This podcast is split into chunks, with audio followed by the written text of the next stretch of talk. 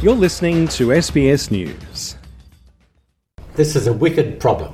A large supply of asbestos in Australia, it's everywhere, and we have the problem of a fairly big incentive to cheat on the system and not pay the levy by sending it to landfill.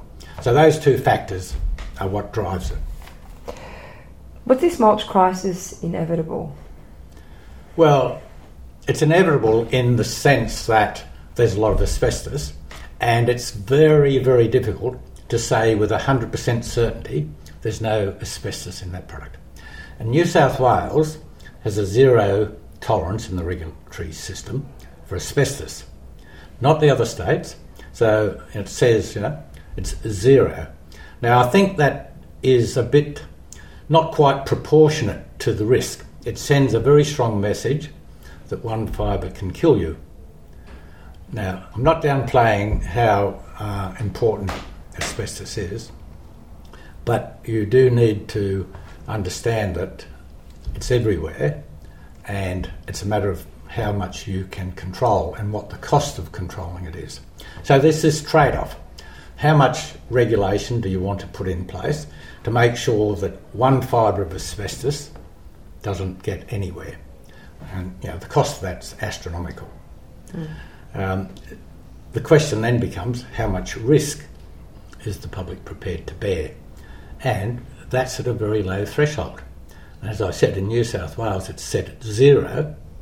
In other states it's not set at zero. So I think there's some consensus required about what's the trade-off that's really fits the community well. So one small piece of bonded asbestos in 10,000 tonnes of mulch can easily get in there. Does it pose much of a risk? No, it doesn't. But how much would it cost to make sure there was none in there? Astronomical figures. Mm. Do you think there needs to be a different kind of regulation? And if you do, what do you think that looks like? Well, I think as with all sorts of contamination, the further you can go back along the supply chain, the better off you are. So go back to source. Where is it coming from? Because by the time it's in mulch, by the time you're picking up bonded asbestos in mulch in a park, you're at the end of the supply chain. And so, yes, that auditing needs to occur, and yes, we need to have the confidence that there's no asbestos in it. But if that's all you're focusing on, you're making life very difficult. So you really need to go back to where is the supply coming from, and in large part it's coming from demolition because it is so ubiquitous. You knock down a house, you get asbestos. How do you make sure that doesn't go in with the other material that you want to recycle? That costs money. So we do need a system, in my view, where for any demolition you'd need to have an asbestos management plan for what's going to happen to that asbestos. And then you can monitor back at source. So demolition site, where's the asbestos management plan? Where is the asbestos going to go? Where are the audited documents that show where that asbestos went? At the moment you don't have anything quite as rigorous as that. So what do we have at the moment when you demo a house and it's got asbestos in it? What's the process now? Well, I mean, clearly, there are regulations that say you're not allowed to put asbestos in there, but it's very difficult to find. I mean, asbestos, depending on what form it is or what the other materials are, can be quite difficult. And even DIY home renovators, knock out a wall, renovate a bathroom, asbestos in there, what do they do with it? Throw it in the red bin? What's the penalty? What's the chance of them being caught? And so when it turns up, you can't trace it back. Once you find it in the supply chain, tracing it back to where it came from becomes very difficult. How did this asbestos end up in the mulch?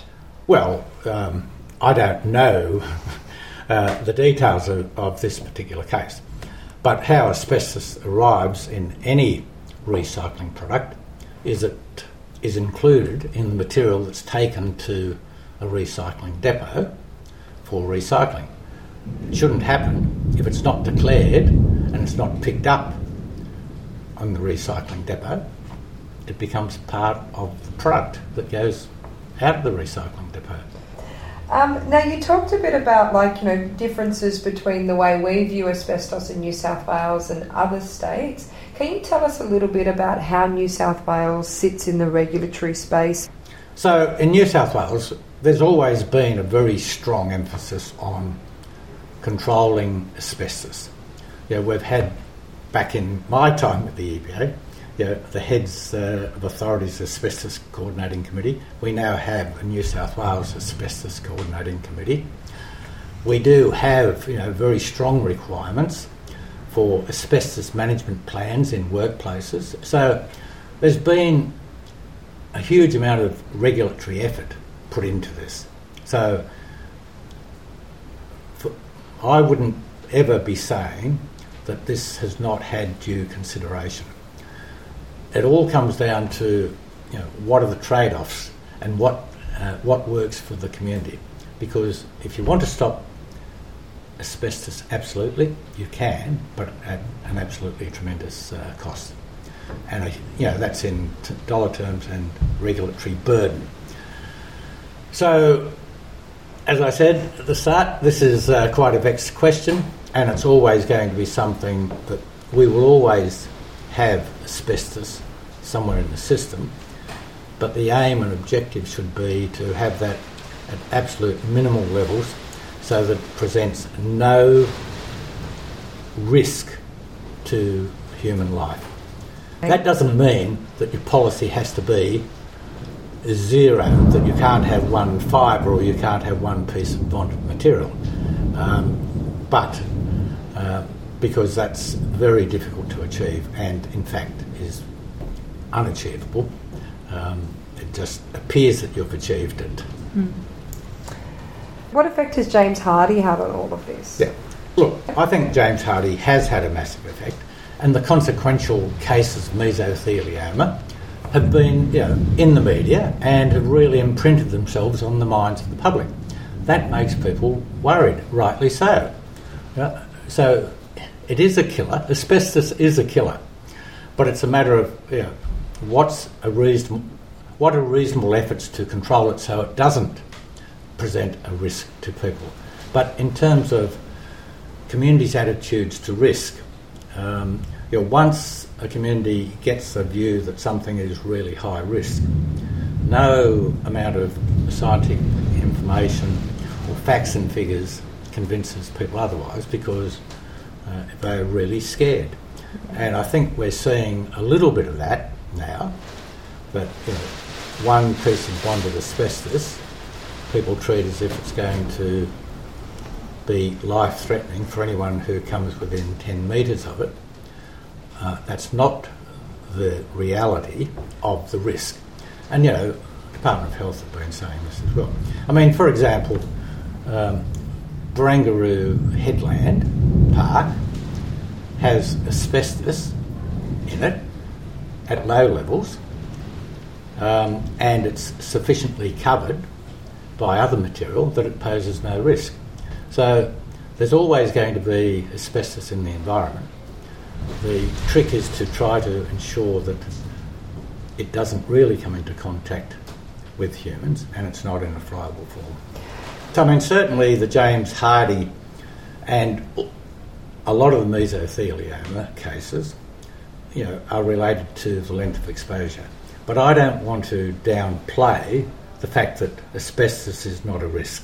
Okay, it is a risk, but there are levels of risk, and what I'm saying is that you need to understand what's a proportionate response for the level of risk.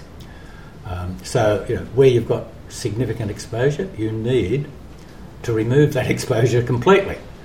But where it's sort of very incidental exposure and, might not even constitute contact with a human, that's a different level of risk to what you see in a workplace environment. So, asbestos has caused tremendous devastation in workplace environments and friable asbestos. So I want to be very clear about that. Please. Of course.